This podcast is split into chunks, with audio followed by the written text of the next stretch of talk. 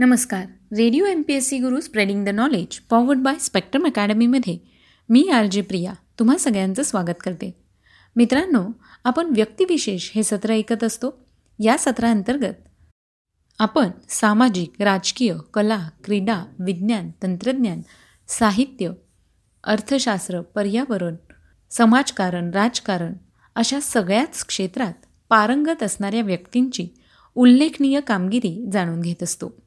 अशा व्यक्ती ज्यांनी स्वतःचं नाव इतिहासात सुवर्ण अक्षरांनी कोरलेलं आहे. आज आपण व्यक्तिविशेष या सत्रात बहुआयामी व्यक्तिमत्व असणाऱ्या आणि सगळ्यांचेच लाडके लेखक असणारे पु ल देशपांडे यांच्याविषयीची माहिती घेणार आहोत. मराठी साहित्य परंपरेत अनेक हिरे जन्माला येऊन गेले. संतश्रेष्ठ ज्ञानेश्वर माऊलीसारखा भक्कम पाया व वारसा जिथे असेल तिथे साहित्य नक्कीच प्रभावी व काळजात भेडणारे निर्माण होणार यात काही दुमत नाही.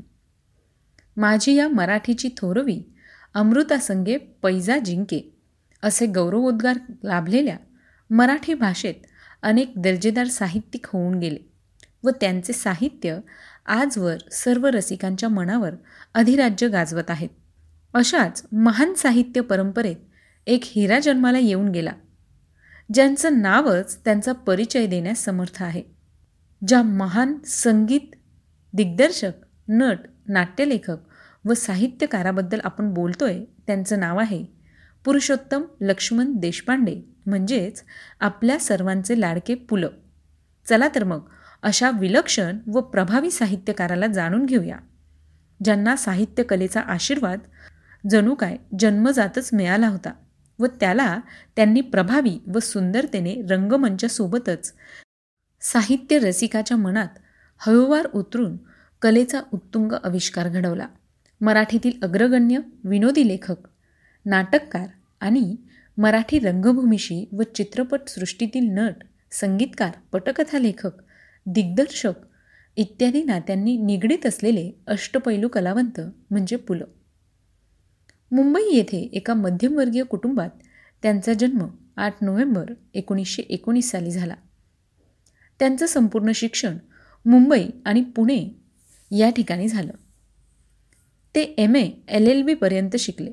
त्यांचे आजोबा वामन मंगेश दुभाषी उर्फ ऋग्वेदी हे कवी आणि लेखक होते. संस्कृत आणि बंगाली ह्या भाषांचा त्यांनी परिश्रमपूर्वक अभ्यास केला होता.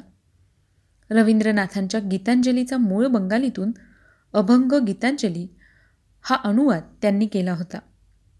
त्यांच्या साहित्यप्रेमाचे सहृदय विनोदबुद्धीचे संस्कार पु ल देशपांडे यांच्यावर बालपणापासूनच झाले.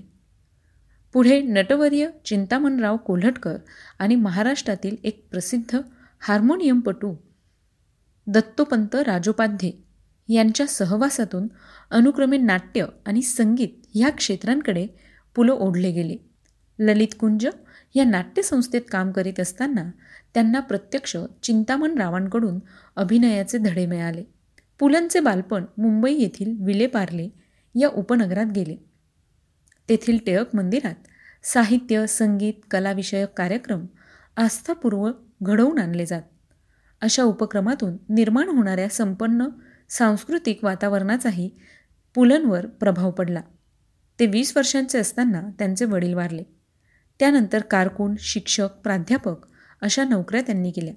पुढे आकाशवाणीच्या मुंबई केंद्रावर मराठी नाट्य विभाग प्रमुख दिल्लीच्या दूरचित्रवाणीवरील कार्यक्रमाचे पहिले निर्माते व आकाशवाणीवरील अखिल भारतीय नाट्य विभागाचे प्रमुख निर्माते अशा विविध जबाबदाऱ्या त्यांनी सांभाळल्या.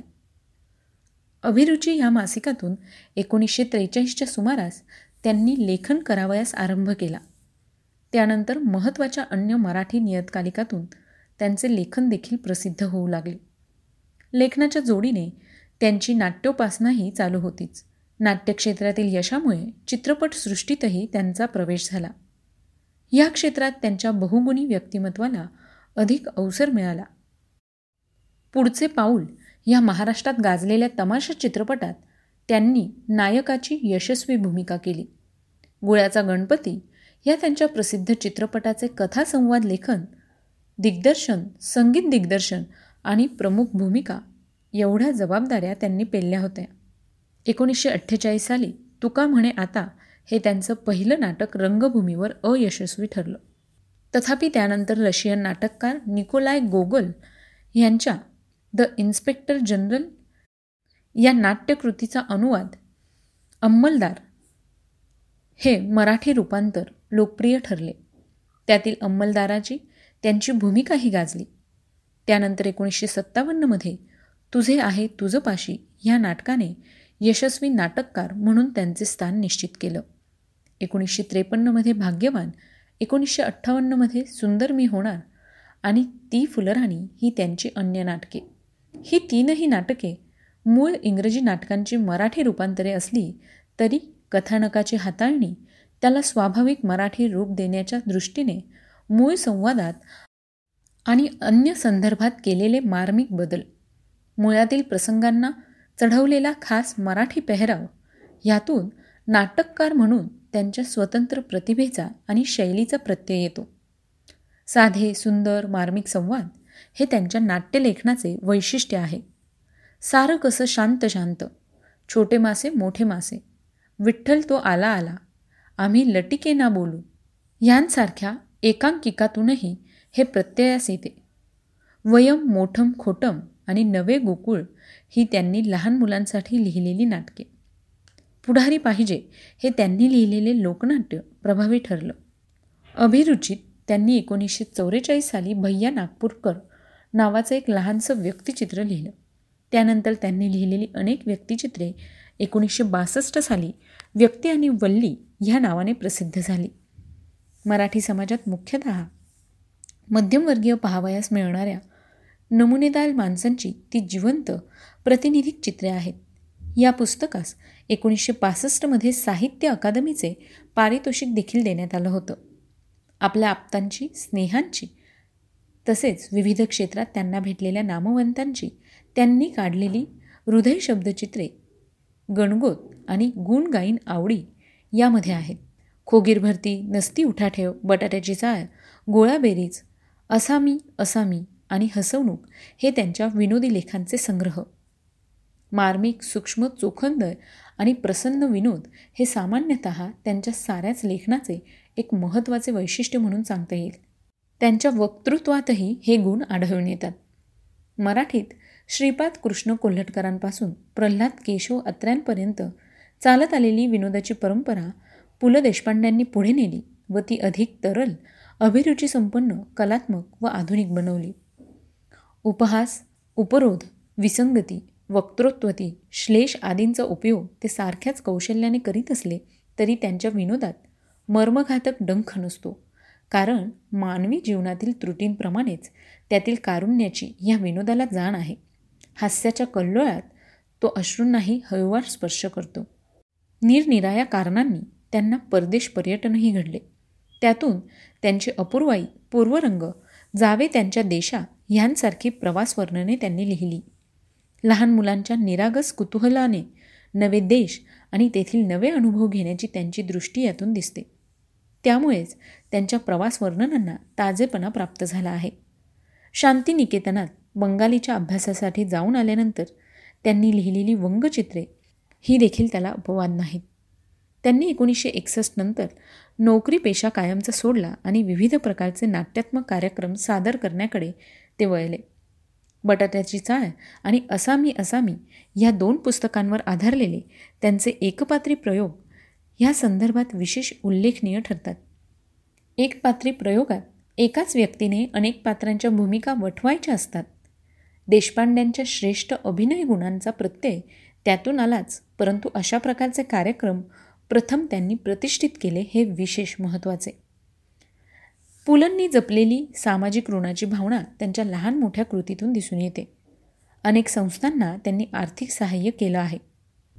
राष्ट्रीय आणि सांस्कृतिक उपक्रमांच्या प्रित्यर्थ त्यांनी पु ल देशपांडे प्रतिष्ठान एकोणीसशे पासष्ट साली स्थापन केले. पुण्याच्या बालगंधर्व नाट्य मंदिराच्या उभारणीत त्यांचा सहभाग मोठा होता. महाराष्ट्र राज्य साहित्य संस्कृती मंडळाचे ते सदस्य होते आणि राष्ट्रीय संगीत नाटक अकादमीचे उपाध्यक्ष व साहित्य अकादमीचे सदस्य होते. भारत सरकारने त्यांना एकोणीसशे सहासष्टमध्ये पद्मश्री देऊन त्यांचा गौरव केला. तर एकोणीसशे सदुसष्टमध्ये त्यांना संगीत नाटक अकादमीचे पारितोषिक देण्यात आले. एकोणीसशे सदुसष्टमध्ये नांदेड येथे भरलेल्या मराठी नाट्यसंमेलनाचे ते अध्यक्ष होते. एकोणीसशे चौऱ्याहत्तरमध्ये इचलकरंजी येथे झालेल्या सुवर्ण महोत्सवी मराठी साहित्य संमेलनाच्या अध्यक्षपदाचा मान त्यांना लाभला होता. पु ल देशपांडे यांच्या आयुष्यातील काही महत्त्वपूर्ण घटना सांगायच्या झाल्यास दूरदर्शनच्या पहिल्या प्रसारण कार्यक्रमासाठी पंडित नेहरू यांची मुलाखत घेणारे पु ल देशपांडे हे पहिले मुलाखतकार होते.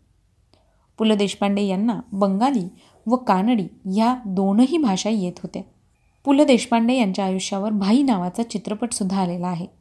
साहित्य व संगीत अकादमी या दोन्ही प्रकारचे पुरस्कार प्राप्त करणारे पु ल हे मोजक्याच लोकांपैकी एक आहेत. प्रवास वर्णनं व्यक्तिचित्रे लेखक नाट्यलेखक नट संगीत दिग्दर्शक कथालेखक पटकथालेखक कादंबरी लेखक मुलाखतकार असे बहुरूपी कलागुण असलेले व्यक्ती म्हणून पु ल देशपांडे यांचं व्यक्तिमत्व होतं.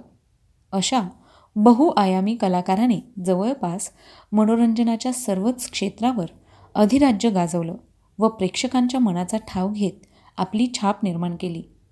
अशा महान साहित्यिक व कलाकाराचा बारा जून दोन हजार साली वयाच्या एक्क्याऐंशीव्या साली पुणे येथे मृत्यू झाला. मराठी साहित्याला कलाविष्काराने समृद्ध करणाऱ्या व विविध अंगाने सुंदरता प्रदान करणाऱ्या पु ल देशपांडे या अस्सल खाणी हिऱ्याला radio M P S C गुरूकडून भावपूर्ण श्रद्धांजली. तर मित्रांनो आजच्या सत्रात आपण पु ल देशपांडे यांच्याविषयीची माहिती ऐकली. ही माहिती नक्कीच तुम्हाला आवडली असेल मी तुम्हाला सगळ्यांना आवर्जून सांगेल की पु ल देशपांडे यांचं साहित्य मात्र नक्की वाचा. जर तुम्ही आत्तापर्यंत वाचलं नसेल तर नक्कीच वाचायला घ्या. त्यांचे यूट्यूबवर खूप सारे व्हिडिओसुद्धा अवेलेबल आहे. तेव्हा ते सुद्धा बघा. मला नेहमी वाटतं जर तुम्हाला टेन्शन फ्री राहायचं असेल तर पु ल देशपांडेंचं साहित्य हे नक्कीच प्रभावी ठरू शकतो. कारण मी स्वतः पुलंचं बरंच साहित्य वाचलं आहे. चला तर मग मित्रांनो अशाच एका नवीन व्यक्तीची माहिती घेण्यासाठी पुन्हा भेटूया उद्याच्या व्यक्तिविशेष या सत्रात.